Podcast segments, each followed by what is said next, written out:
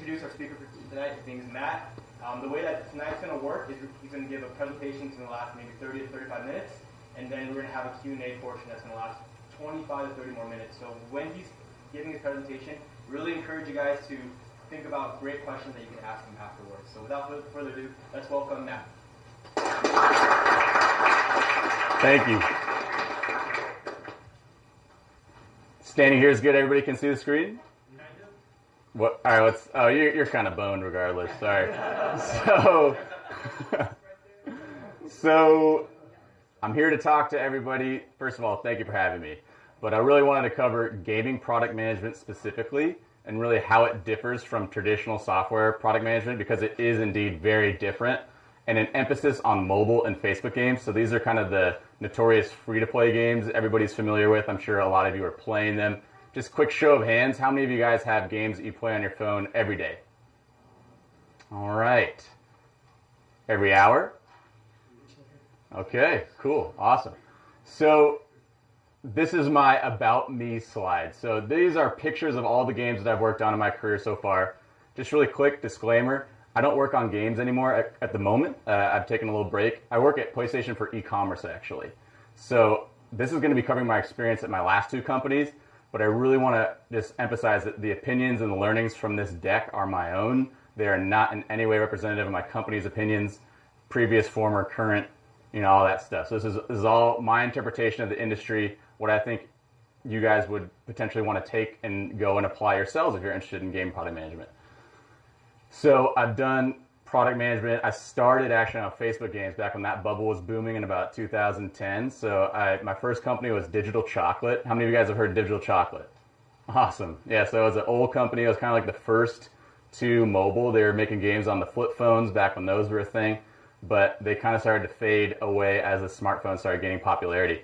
So I moved to Kixeye after that, which is where I primarily primarily worked on War Commander, which is like a Red Alert 2 style game adapted for the Facebook browser. And I was the uh, product manager on that team working on all these kind of like new units for the game. So that was like really fun.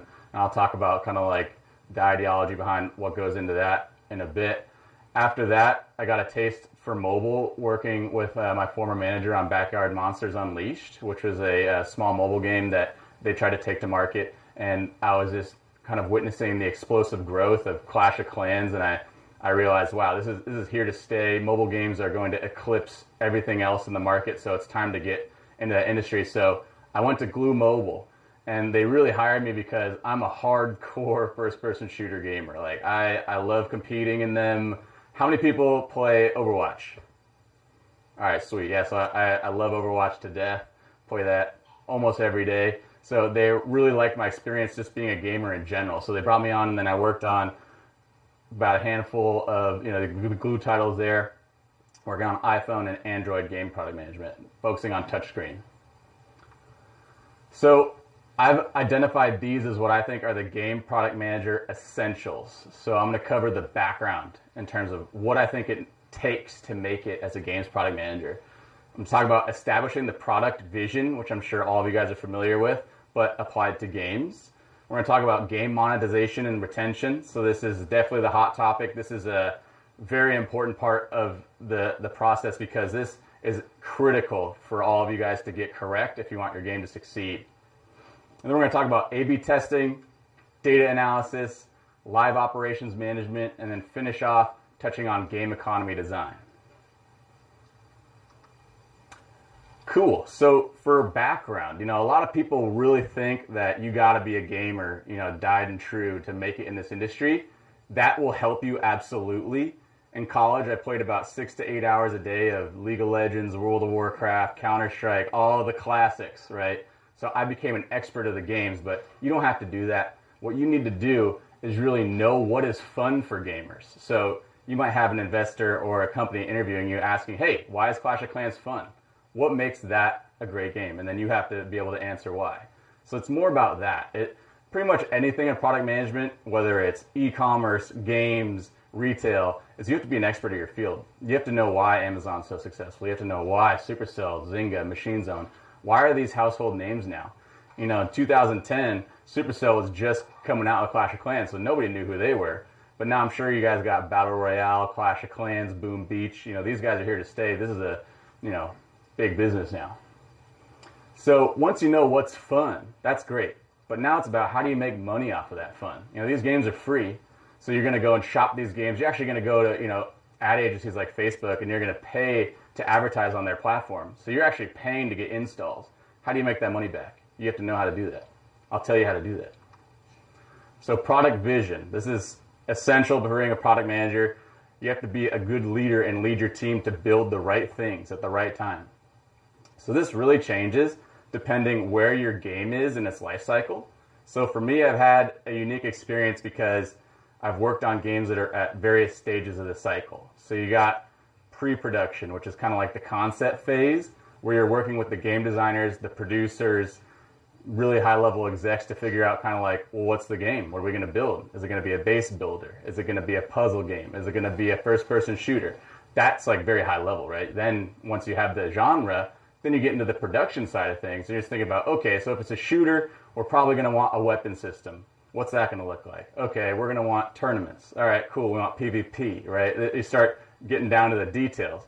And then once your game is live, then you're looking at the metrics and you're saying, okay, we have a huge drop off at this day in the progression. Let's see what's going on. What are players doing? And you might find that they need some new content. They need to have an adjustment depending on what your gameplay systems currently model.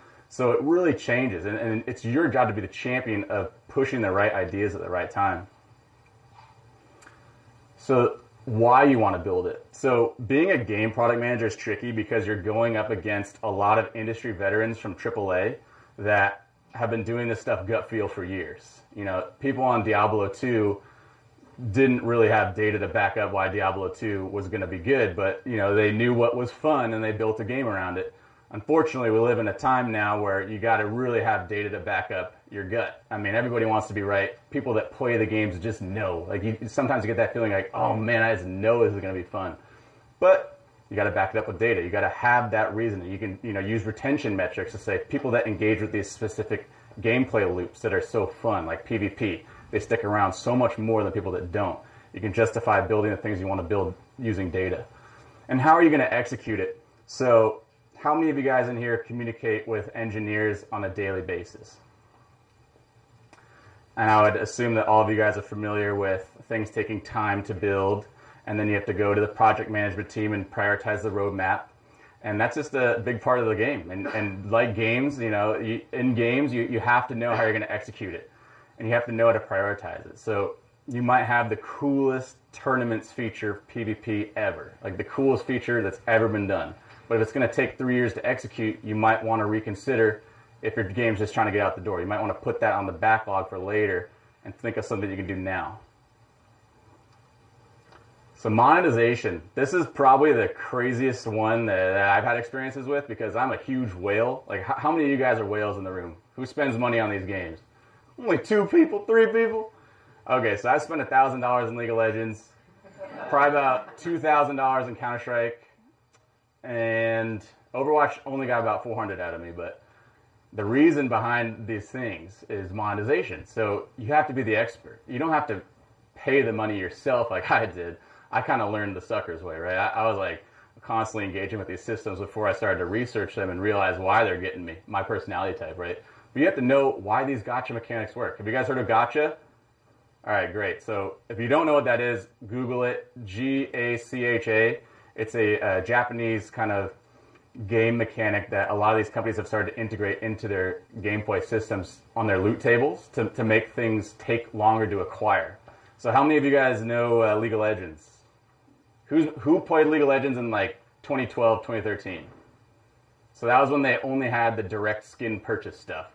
So, you know, classic retail, you go into the store, you're like, sweet, got that action figure I wanted, here's five bucks and I'm gone.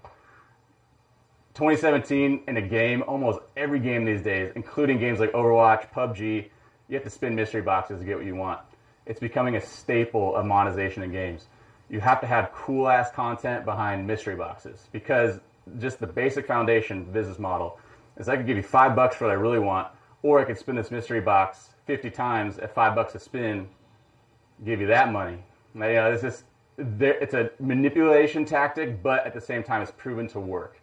And you see a lot of this stuff coming into even like retail and toys. Like, have you guys seen those like little kind of packages that have you know chances to win specific characters? Like, I just bought this Alien vs Predator one, and, and it said I had a one in seventy-two chance to get the Predalien, and I was like, oh man, I gotta take that chance. Versus just just just buying it, right? So mystery boxes, huge, and knowing how to execute them in your game. So, for example, when I was working on my games, I actually had to define what was in the mystery box, what the drop percentages were, kind of own that whole space. So, in addition to mystery boxes, there's other monetization techniques that you need to know that make money. So, these are things I'll talk about later in the presentation that kind of encapsulate live ops events, but these are things kind of like sales, right? So, pretty straightforward. But again, you know, learn from the best. So all this information that I'm presenting to you is out there. It's public information. You know, you can go and download all the best games right now, all the top grossing games in the top 100, and just play them, and just really dissect why that works. I mean, Game of War was always one that we kept coming back to because and Game of War fans, Game of War players, cool. So a lot of people at my previous companies are like, this game just isn't fun. Like, what the heck is the deal? Why is it making so much money? But in reality, if you look at their monetization systems, they're so deeply integrated with social mechanics. So I can gift you guys things, you can gift me things. It creates this kind of social behavior. So these are examples of really powerful monetization techniques that you can just go and learn about today. You can go and download those games and get, get into it. Now, the other one is retention. So this one is absolutely critical. So if you think about it like this, it we'll talk about this more in the data analysis section, but essentially when somebody installs your game, that is their day zero, the first time they boot it up. And for the next X days, you're going to lose a certain amount of people every single day for no particular reason. I mean, we're all busy people, right? I mean, uh, let's just say, how many people have two games on their phone right now? Okay, three games? Four? So, what I'm trying to get at here is that there's multiple options out there right? You don't have to be stuck to any specific game. A game really has to wow you from the moment that you install it and you get past that tutorial, or else you're gone. And even in the tutorial, you know, there's going to be drop off. This is something that we'll talk about A/B testing in a second, but getting a good tutorial is essential. And retention in particular, you need to be the expert. How do you get people to come back? Are you going to leverage really quality gameplay mechanics to get them back? Are you going to rely on your game being a good game? Or are you going to employ some of these things like how many of you guys have played Heroes Charge? This is one of my favorites when I used to play mobile games. No Heroes Charge players. So this game gave you rewards every single day you came back, and then kind of the classic, the more you come back, the better your rewards get. And then if you were to complete one of these sign-in rewards, it would unlock a new set of rewards, and essentially they're rewarding you with content to come back. So I might not have all day to play Heroes Charge, but I will come back and get my reward, might spend if it puts me over the threshold to progress in a certain gameplay loop. So this is just an example. And then uh, Marvel Future Fight, which is also an awesome game I used to play. They had the same kind of system. So giving people rewards to come back and play your game is a good step in that direction to keep people coming back. So A/B testing, I'm sure you guys are very familiar with this. But what I really want to emphasize with this is that in the game's development phase, treat A/B testing like its own feature. Like really try and get it into your game at the out, at, before your game is launched because you always want to be testing.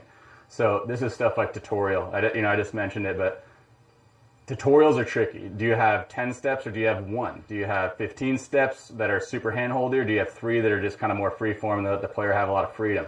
You know, these are questions that are going to vary game to game and there's no right answer. So this changes game to game, company to company but you want to build the infrastructure so you can do this kind of stuff.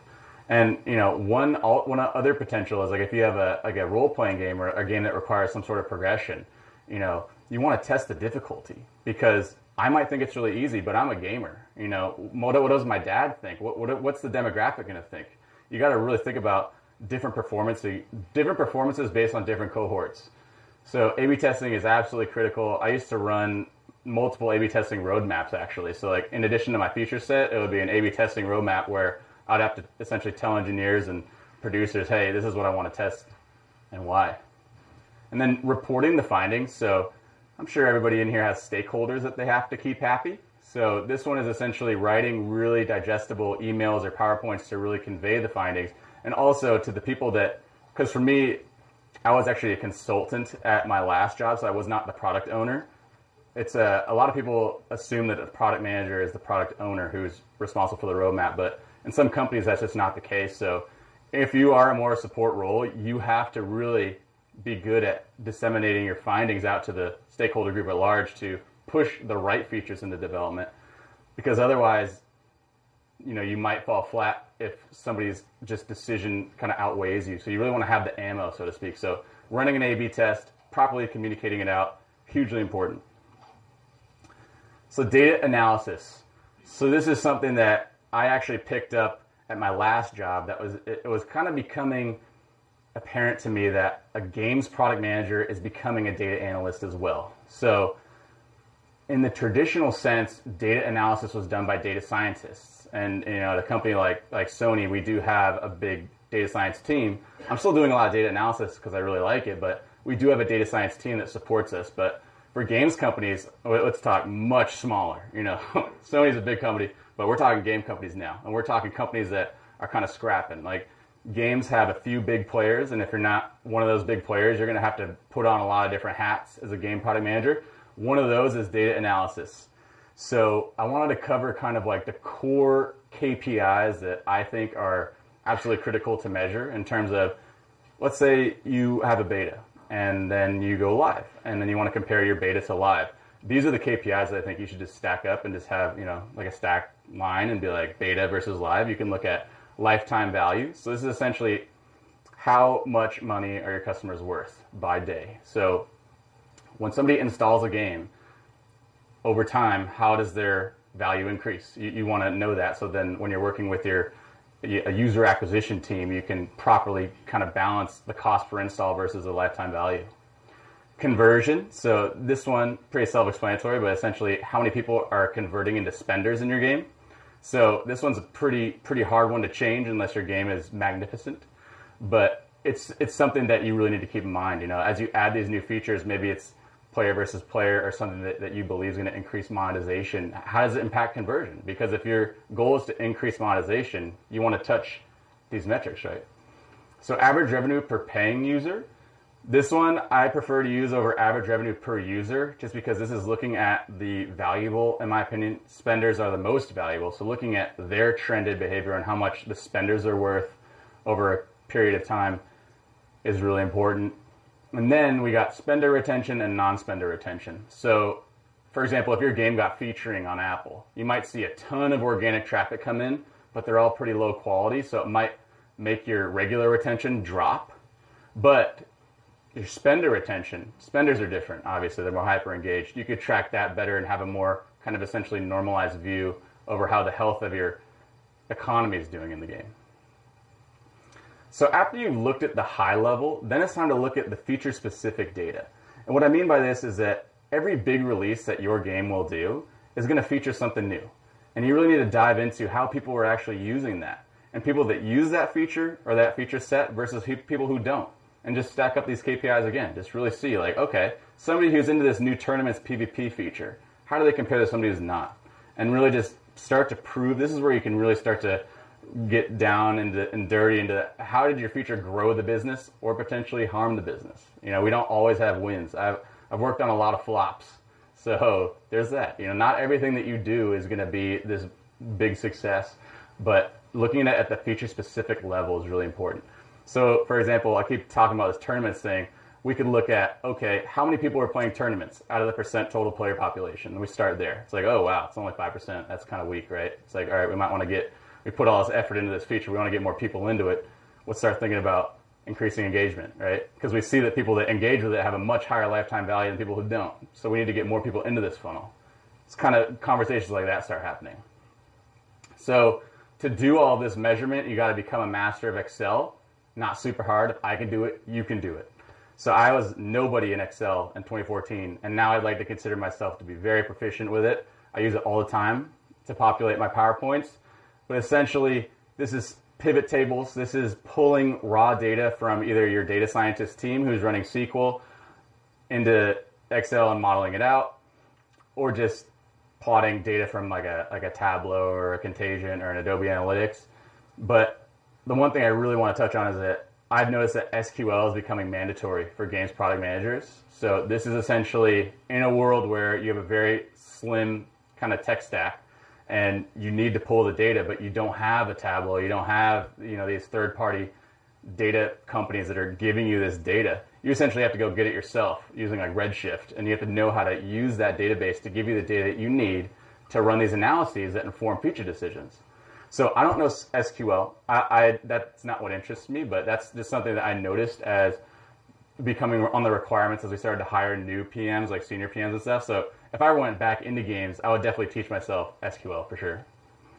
And then I, uh, I kept talking about this before, but you know, you want to present your findings. So really kind of working on your, your public speaking is really important. You know, being able to walk into a conference room with C-level people and talk about how your feature did, that, that's really important. So that was something that that was really fun for me to, to learn because I'm an introvert and, you know, public speaking was not an easy thing to, for me to tackle, but, you know, more time under tension and you'll, you'll get there. So live operations management. So how many people in here are familiar with that phrase at all, live operations management for games. Cool, so handful. So just so what this is for the rest of the room is essentially your game is going to be running these events, whether it's sales. So just a, a good example, uh, Overwatch, they do this thing every month or two where they release a handful of new exclusive skins into the game and they put it behind a mystery box that's available for like 7 to 14 days, and then you can also buy it with huge amounts of their soft currency. So these are what I'm calling like limited time, like content events, essentially where they put this cool stuff in the game for a limited amount of time, and you can only get it for that limited amount of time, and you have to engage with some sort of monetization mechanic to get it. So that all wraps up into the umbrella of live operations management. And there's actually been a shift in games where they've broken that out of the product manager role to an extent at some companies. Like I'm pretty sure at Machine Zone and maybe Gree, like they have a live operations team, and their whole job is to essentially do product management for live operations. So it's a huge thing. I mean, at my last job, this took up like probably 40% of my time, like setting up. Like I had this one game that every weekend it ran like four of those, and I had to go into these Excel sheets that are being you know run by the by the engineering teams and populate all the weapons that are going to be on sale all like, it's just it's nauseating if you don't like that stuff. I didn't like it, but you know, it's all about learning what you like, right? And uh, so that's why I kind of talk about what each one of these is. So I mentioned limited time content. So a spending event. This one, when I you know found out about it, this one's pretty great. This one essentially, as a customer spends premium currency. So everybody here knows what premium currency is versus soft currency, right? Okay, great. No, so, no you don't. Okay, so soft currency is the currency that you get just by playing the game in terms of it's not tied to any sort of money. But in most cases, you can pay money to bypass any sort of cost. So, like, let's see, Clash of Clans, you can pay to like go the elixir route. But like the crystals, they give you a little trickle. Like if you buy the rocks or like you open up the rocks, clear the trees, they give you a little bit of trickle of hard currency. But in reality, you really got to be spending the Benjamins to be getting the crystals. So that's hard currency. So crystals hard currency, then like the oil, the gold, that's like the soft currency. So every game kind of has this. So in League of Legends, like this currency right here, the, the riot points, that's hard currency, and then the IP, I think it's called, is the soft currency. So in a spending event, the company actually gives the customer prizes for spending hard currency at certain checkpoints. So you might have like a piece of content at five bucks, ten bucks, fifteen bucks, all the way up to like 250 bucks. And surprisingly enough, these work like a charm. So highly encourage them. But again, content is absolutely king.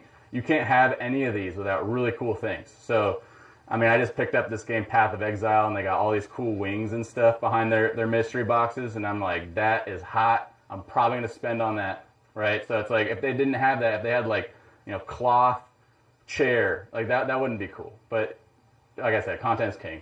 Exclusive mystery boxes, we talked about this, but just to re, you know recap, essentially, you can only get that cool content from this mystery box. You can you just have to keep spinning it. It's another effective one. Fusion events. So in a lot of the kind of Asian RPG style games that are starting to gain popularity over here, like uh, Puzzles and Dragons, you know, you, you can like fuse guys and level them up, and you know take essentially trash resources from the mystery box and level people up really quickly and you know doing an event around that to make a certain archetype in the game. So in puzzles and dragons they got you know fire earth water lightning. Maybe they have a lightning event fusion event. You get double xp for fusing the lightning guys. So it encourages you to keep spending right? You want to keep getting the mystery boxes. You want to keep getting the lightning guys. Keep fusing them up and have a good time spending money so the double xp events similar vein I loved them in Call of Duty. You know, Call of Duty was one of my classics, and, and whenever they had double XP weekend, I just went crazy, played like 12 hours a day, just because it's so engaging for the customer who's used to being in a rut. So most customers are just like head against the wall, like, oh my god, that upgrade's taking me 14 days in Clash of Clans, like this sucks. You know, damn, I want to play my game. Double XP just kind of gets them back in like that, oh my god, I can progress phase. Like, oh, this is so fun. This is like limited time.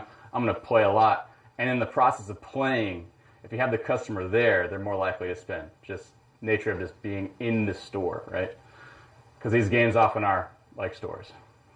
And then, you know, tournaments is a big one. Getting people to PvP against each other. Social is huge. Getting people to play with their friends, play against people, communicate. This is what really builds that long term retention. I mean, alliances and Clash of Clans is why my dad has been playing it since 2012 when I showed him initially. My mom doesn't like me for that, but. So last but not least, so game economy design. I was really surprised that this was becoming something that product owns because I think this is what system game designers should be doing. But like I'm saying, like I was saying, you know, companies are getting smaller and smaller, and you know, as that happens, these roles are starting to become more and more the job of the product manager to take on. So I mentioned earlier, you know, some of these upgrades in Clash of Clans take 14 days.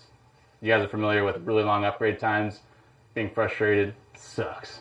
So that's being defined by a product manager.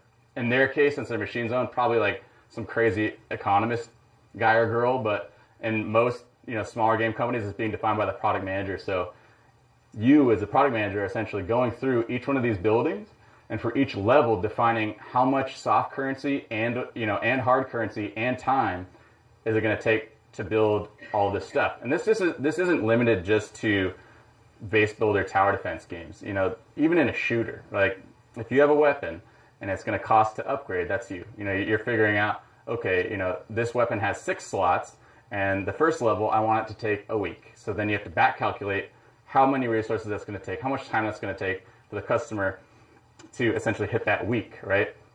And why is this so important is because a lot of these games, you know, the budget's limited, time's limited, content's limited you essentially want to get something really high quality out there immediately, but you don't want people to finish it in three days. Because then when they finish it, they're playing something else. They're going back to their game of war, their, their Clash of Clans, all that. So you want to have a delicate balance of a game that isn't something so fast you can just blow through it, but it's not so grindy that it just it's just not fun to play at all. So I don't. No one really has the answer for this, but this is something I just wanted to bring to your attention as becoming more and more of a thing. So this is from the Clash of Clans wiki. So you could go on and just kind of take a distribution curve tonight if you wanted about what these levels are.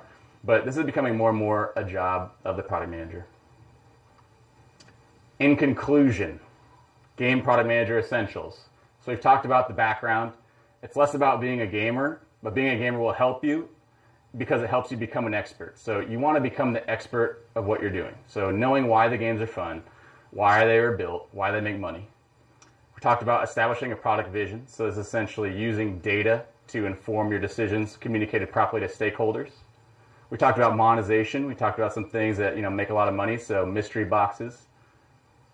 We talked about retention. You know what it is, keep people coming back. We talked about the kind of daily rewards thing as like a first step in that direction.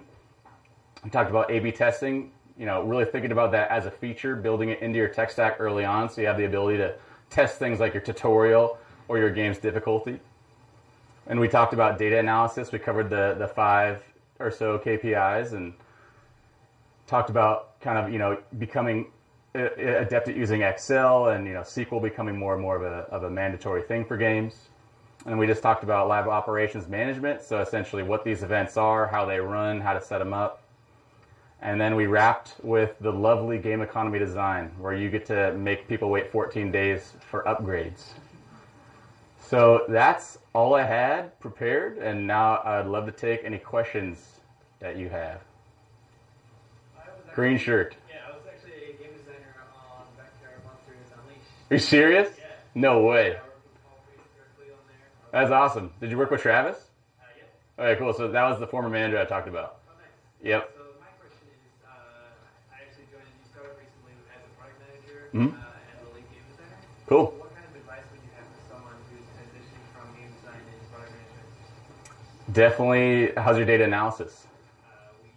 started that yet. We're really early on.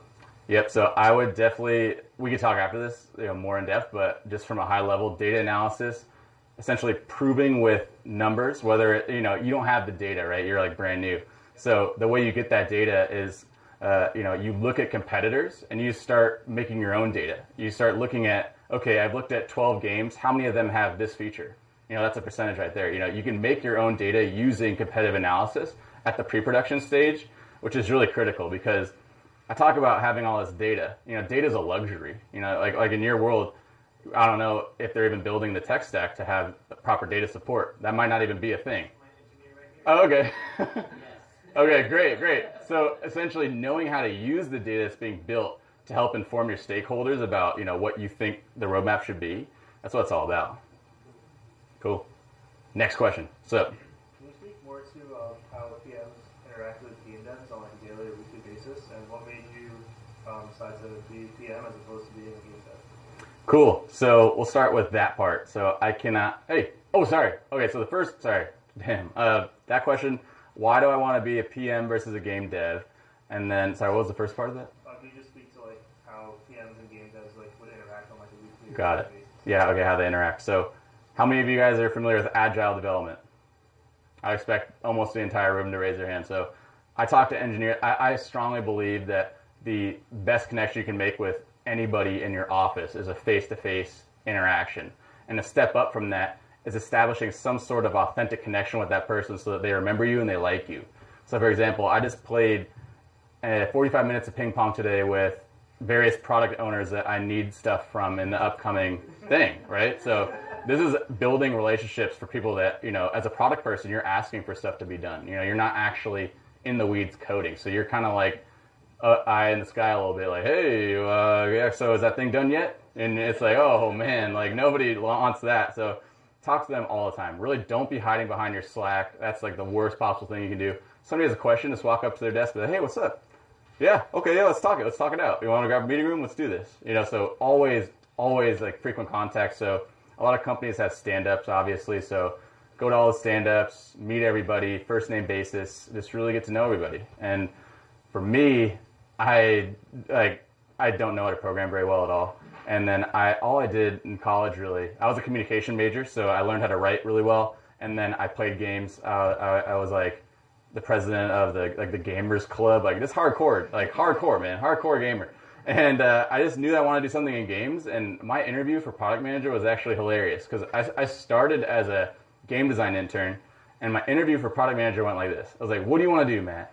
And I was like, "Hmm, I want to be a producer, but I also like game design." And they were like, "Product manager," and I was like, "Cool, I'll take it." So then I, I fell into this, and then I, I've just kind of been growing along with the industry and realized that this is definitely where I want to stay for now.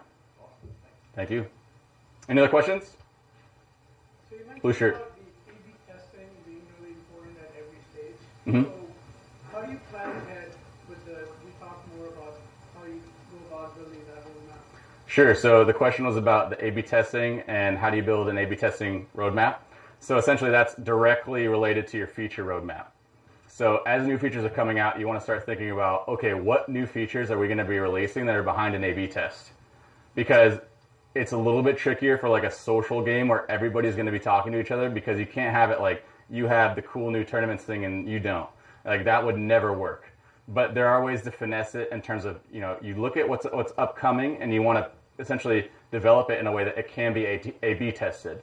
So you know maybe some upgrades cost a certain amount more for Group A than B, but essentially look at your current feature roadmap and then figure out if it's A/B testable and just have them run in parallel. So in essentially depends on the cycle of the game as well. So like live ops, that's definitely how it goes. But like pre-production, you really want to be thinking about almost every single funnel in the game if it can be A/B tested or not. Cool. So when I was at Zynga, like the product managers were in charge of like maximizing the revenue funnel. Yep. But a lot of times, like maximizing the revenue isn't fun. Like it doesn't make it a fun game element. Yes. Like, you talk about how you, you know, like data doesn't lie, yeah, and you're trying to maximize revenue, but how do you balance that against keeping the game fun and keeping people playing?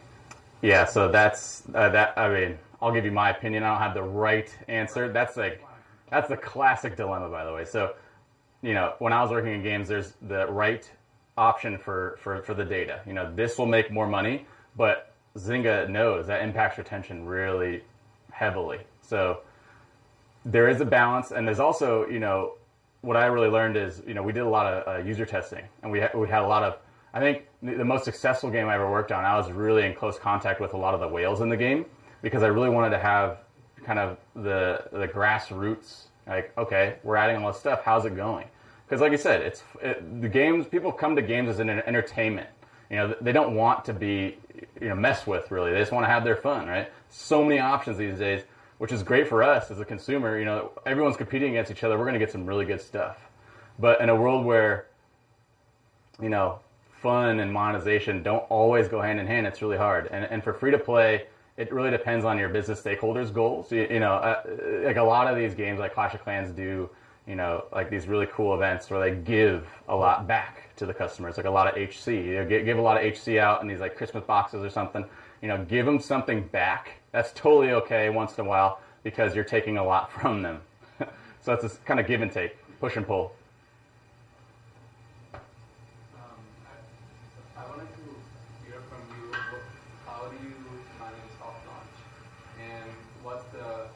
Target audience size you should look at, and how how big can they be good soft launch? Sure. So I've only so the question was about soft launches and you know, how to manage them as a product manager. So I've by soft launch you mean beta? Um, maybe. I mean, uh, with, with the new uh, set of features that uh, Android and iOS is revealing, there's pre-beta phase. And, and Okay. What they call it. But you could you could launch early access. Like so small, could give them small launch. Okay, yeah, yeah. So cool. So I've been a part of several of those. And essentially, we have the game as is, kind of like this would go out to everybody tomorrow if the metrics said great. But more often than not, and it comes back to the data analysis. Like in terms of like the, the, the cohort size, that's dependent on your user acquisition budget. So that's going to fluctuate every single time. So do you have a marketing team that you work with? Um, no, no, I, I work in a very different company. Oh, okay, okay. So what I was going to say is that essentially there's a marketing team that's going to give you a certain amount of budget to work with, and then based on that, you're going to kind of coordinate your soft launches because you might have multiple. I've worked on a game that had multiple soft launches, and you kind of want to allocate that out to have kind of like at least uh, statistical significance is what I'm looking for, so that you're looking at enough data in each of the regions that you you care about, and start there. So once you have that distribution made, you're really going to want to start thinking about looking at those those KPIs I was talking about, and then you break it out by feature because to look at by region, by locale, how are people interacting with your game, and then adjusting accordingly. So if all the metrics are down in the dumps, something's wrong, and you got to fix it. Cool. All right, we got glasses. Oh, both glasses. I think he was first with the with the scarf. Sorry. Uh, when you release a new feature and you do uh, A/B testing, right, how do you tease out whether, uh, let's say that performs well, how do you tease out whether it was uh, it was a design issue or actually people are not interested in that feature? Okay. So the question, I might have to have the question repeated, but what I got from the question was new feature release. How do we assess if it's a design issue or sorry, what was the second part of that? Uh, or people are actually not interested. That's why you do A/B testing, right? You want to see if there is massive demand behind a certain change. Exactly. or, uh, or a new feature or something, right? hmm Um, I guess like an obvious example would be uh, a lot of times I realize that our customers didn't even know that had a certain feature. Yep. Was kind of hidden, the visibility wasn't that great. So you would do A/B testing and it would fail, but it wasn't. It wouldn't be an indication of low interest in that feature, right? Interesting. Yeah. So question is kind of I'm going to summarize, but it's like feature awareness almost. It's like you add something new to the game. How do you get people to see it? You know, a, a lot of these games just slide these new things in, and unless you're an avid player and you read the patch notes, you're just going to completely miss it. So in that case, you really have to think about the new feature in terms of who are you targeting? So you release this new feature for, for a specific reason, but which part of your player base are you targeting? Is it new players? You know, two days in, 40 days in? And then you have to think about strategic ways to inform that player that there's something new to interact with. So something like a pop-up, you know, you reach a certain progression point, oh, here's the new content, have to engage with it. Stuff like that. Put that behind the A-B test. But it really, fundamentally, it comes down to looking at what player base you want to target and then informing them via some sort of modal. For a game specifically, yeah. Kind of like an update pop-up, I don't know. Cool. Uh, so my question was about when you mentioned you had a bunch of flops failures. Yes. So how do you and your team like how do you take that and then also your team and then also how do you recover what what were the steps like? Sure. So the question is, is you know, how to, the, the flops that I mentioned, you know, how, how to how to handle it, how to recover from it, how to make the teams handle it. Yeah. So it sucks, just flat out. You know, you, you just put a bunch of time into something. You know, I told you guys I worked on new units, so like, I'd say about half the new units I made were just people did not like them. So it was like, oh man, like that's just crushing. You put all this energy behind something and it just falls flat. Happens, you know. The more it happens to you, the more you're just gonna understand that you just gotta be as objective as possible with it. You gotta really look into the data as to why it flopped. For example, you know, I won't mention specifics here, but like one of the new units I worked on, like one of the reasons that it was flopping is because it was getting killed so quickly. Like people just couldn't get into battle. It was just getting shredded. So it was like, okay, like for the team, you know, we have a game design team, production team. It's kind of like, okay, we need to, this is a game balance issue. So we've identified through the data, this is a game balance issue. Let's try increasing the health of this unit, right? We'll try increasing the range. We'll try changing its, we have to essentially change the feature to work and then test it again. Because a new feature release is almost like a test in itself. You put all this time and energy into something you release to the public, and then it's like, how's it going to work? You don't know. You don't have, you don't have the crystal ball. So failure is really just part of the process to get to that point where you know you're iterating. So that, you know you're working with a team to iterate on the release and to build on the functionality that you've already created. Because nothing truly is a failure if you can learn from it. I mean, it's pretty buzzwordy, but it's just true. Like you know, I have the data now to know that these types of things don't work. And that's something no one can take away from me or the teams that I was on. And they all have that knowledge going into their next roles or even their current role. So it's failure is good. And then once you can kind of spin that, that failure is good and it's okay, which is much easier for the team than like C-suite because that's hard. I haven't don't have an answer for you there, but you, you're, you'll be okay.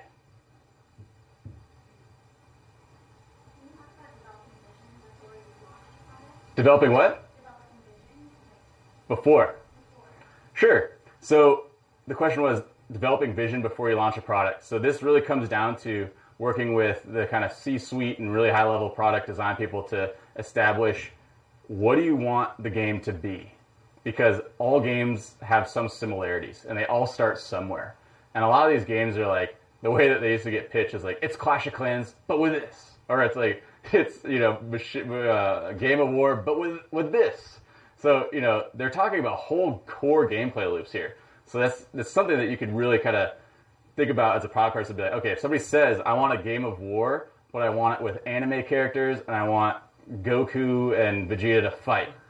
so you have to know that I want like a complete comprehensive set of like bases and you know upgrades and units and so that's kind of where to start because games unless you're really trying to like be unique and, and something that's never been done before you know some of these like you know pubg h1z1 games that have been coming out in the past couple years you know they started with the fact that shooting fps's and third person over the shoulders you know those are fun but how do we how do we spin it how do we make it different and that's where it gets really exciting and then you just kind of sit in a really cool brainstorming session with a lot of creative people and, and you get behind a whiteboard and really good stuff happens. But it all starts with knowing every single genre.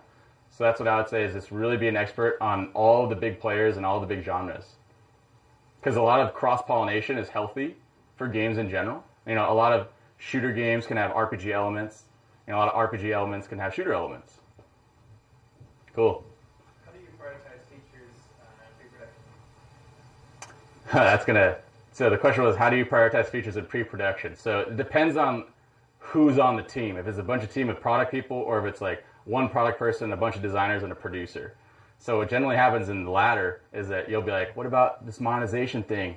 Huh? We're gonna make the money." And they're like, "No, we need to have the fun gameplay stuff now." And it's like, okay, well, we could have the coolest game ever. You know, ping pong is pretty cool, but like, how are you gonna monetize that? So that being said, it really comes down to the culture. So in a data-driven, you know, PM culture, you might have the other side, which is too much monetization. You're gonna have all these great monetization loops, but no fun. So essentially, you have to find the balance. Like, what's the core game mechanic that you guys are the building around, and then get that done because that's people got to play something. They're not going to go play Mystery Box Spinner 4000. So then when you get that, then it's like, okay, we got the core gameplay loop. We can you know put we can stifle progression within that, and now we can add monetization to make this profitable, and then focus on bigger, longer term things that are maybe for gameplay. You know, if you're developing like an RPG, it's like get the first act down, monetize the first act, get that progression in place, and then focus on act two, and then focus on some, you know, maybe some spending events. Cool. So I Blue Hat. You had a question for a while. Sorry. On job?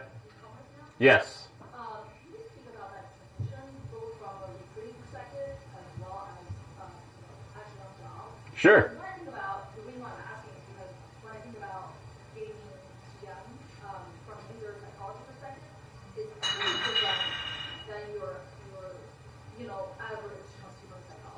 Yes.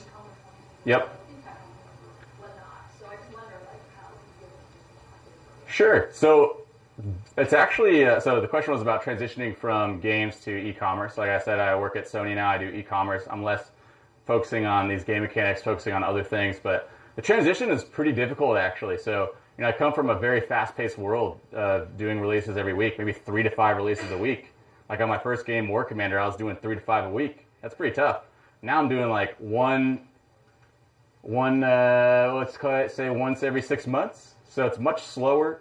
It requires a lot more attention to detail, and it requires me learning a whole new industry. So now I have to become an expert on e-commerce, and instead of being like Game of Thrones, or not Game of Thrones, right? Uh, a Clash of Clans. Like, why is Clash of Clans cool? It's like, why is Amazon cool? You know, it's like just taking that same vein of like being an expert and just shifting it over to this industry and shifting it over to that one because that's what product people are. You know, game designers they're going to stay in games unless they want to make a drastic swap or maybe transition to product. But like a product person going from one product company to another, there's enough parallels and overlaps between software product management in general that the core skill set will remain the same, but the competency in becoming an expert is a real challenge. It takes a lot of dedication and time. Cool. Sorry, here's verse. Uh, so regarding the terms like esports, console gaming, mobile gaming, is there overlap between those? Meaning like Super Smash or FIFA, can those be considered esports if they're in a tournament setting? So the question is about esports, console games, and mobile games, and whether or not there's any cross pollination. And hell yeah, there's cross pollination. So like Overwatch, FIFA, they have a huge esports leagues, and you know Overwatch itself has an Overwatch league coming out later this year. You know, that's that's a game that's considered you know super casual. There's like an arcade mode, there's a ranked mode, there's a you know esports mode or whatever. So these games should have elements that cater to every single demo because otherwise you're leaving people out to dry. Like for me, huge esports enthusiast, uh, but I still play PUBG because it it's like super casual, super fun, and then there's also like esports happening on the side over here. Cool.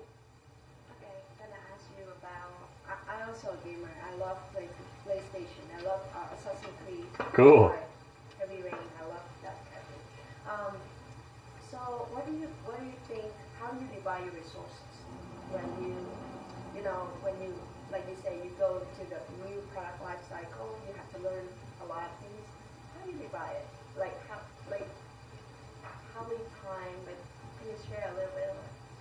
So the question was about dividing resources when essentially transitioning to, to new products. Yes. So that's a hard one. I, for me personally, the cla- everyone will tell you it's like water out of a fire hose, and that's a good expression because that's exactly what it is. So you're sitting there, everybody's kind of counting on you on day one to contribute, and you have to essentially be able to contribute really quickly. So it's learning from your environment. So essentially, who's who's your team? So you're going to come into a new team. It's like okay, who is everybody? What are they all good at? What, how do I fit into this team? How, what do I bring to the table? What value am I going to add? You find that out first.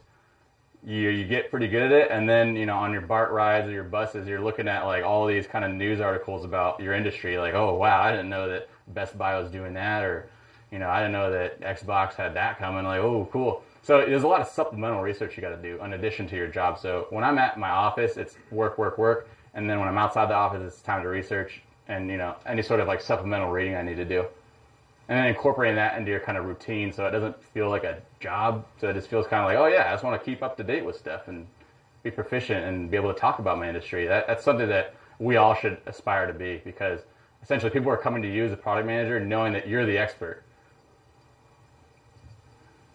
Another one. Yeah. Uh, why do you think Supercell succeeded so much without a lot of retention mechanics and sales? Uh, they only recently started doing some of those because they realized they could make more money than they're already making. Yep. So the question was about Supercell and why they're so good. So they were really early to market with a proven model that is just died and you know it's like tried and true. It's just a really classic RTS that's very casual. It can be very hardcore, and it's just there. And it has the game economy. So you know, going back to to this, it has this. They they launched with this. You know, this isn't something that they added. This is like a top tier progression system that really kept a lot of people just still engaged. And I told you guys my dad's been playing for you know five plus years. That's that's incredible. Like I've only played a couple of games in my whole life past five years, and the fact that Clash of Clans is getting up there for him, I was like, wow, that's a real testament to how they do it. So, like you said, you know, like all things, you know, people are transitioning off of that.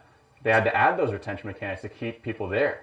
You know, they, they added the, the new double base thing because they realized that people were farming these bases, getting loot for free, and then the game became pretty stale for a lot of the upper end people. And you know, my dad was telling me he started using the game for chat, and you know, he he didn't even really he because he has his buddies, right? He made the friends, so you know, this social stuff. You make friends online. Some of my best friends are from Halo Reach back in 2010. So you know, these are like lifelong connections that people still want to be a part of, and those are never going to change. But the gameplay, if it's just that bad, you know, they're going to leave. So Supercell Clash Clans added that second base thing, and, and like it, it, App Annie is a, is a really good website. You guys should check it out. I don't have access anymore, but when I was checking it, I was always keeping tabs on the big the big you know boys and girls of the industry and looking at like oh man like look at that update it just went up to the right as everybody would love to see with their KPIs and Clash of Clans is a perfect example of like whenever they do an update it's just so good and everyone's just like oh man like why couldn't we do that but they just keep hitting it out of the park because their core game is so good and they know how to do fun at Supercell. Any other questions? What's up? Can you uh, talk a little bit about uh, making games that both guys and girls like, kind of gender? Yeah, sure. So the question is about making g- games for both genders. So, ooh, I don't have too much experience with this, but I, I grew up in the Bay Area, very left, so I never really kept gender in mind with my games. But there are some games I worked on where I just knew they're for guys, like War Commanders, like totally for guys. But there are girls that play. You know, I don't think the game design really should change all that much. Like fun is fun for anybody.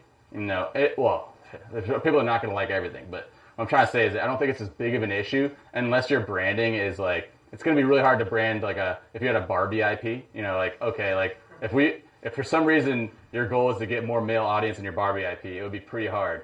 But if you're kind of more agnostic, like an RPG, you'd be surprised at how much like equal representation of the genders are in these games. I don't think it's as big of a deal as it was in like the 90s when I was like all dudes just playing games. Like I think there was some stat that came out a couple years ago that was like 45% of all mobile gamers are female, something like that. So that's pretty significant, right? It's good. I can comment on that real quick. Oh yeah, go for it. More questions.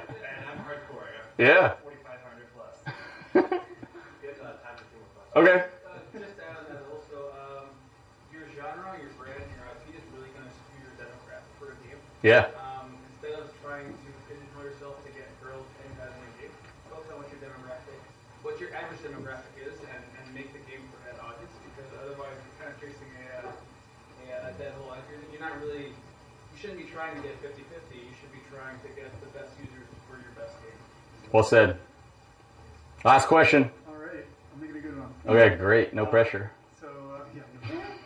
Um, you rely on data for a lot of things. As a product manager, do you use uh, telemetry data in your requirements, or do you? Is that something that's given to you from engineers? And, uh, That's a good question. So the question is the data analysis, telemetry data. So essentially, how is the data being sent to the various clients, including your third-party analytics software? Is that defined by you or defined by engineering? Both. So this is really important. So when when you are defining these analytics, you really have to be lockstep with your engineers to, you know, they're going to be building essentially Clash of Clans. And you need to be right over their shoulder being like, I want to measure this, I want to measure this, I want to measure this, I want to measure this. Because they're going to, you know, in your case, I don't know what his name is with the glasses, but I said, you know, you're smart guy, you're building the, the data, like you said, but like product guidance would be appreciated, right? Like what, like you would like to have some sort of guidance as to like what I want to build for the data support, right? Sure. Cool. Yep. So it's a, it's, it's a collaboration, definitely. Product's got to be involved in that. All right, let's give Matt a round of applause.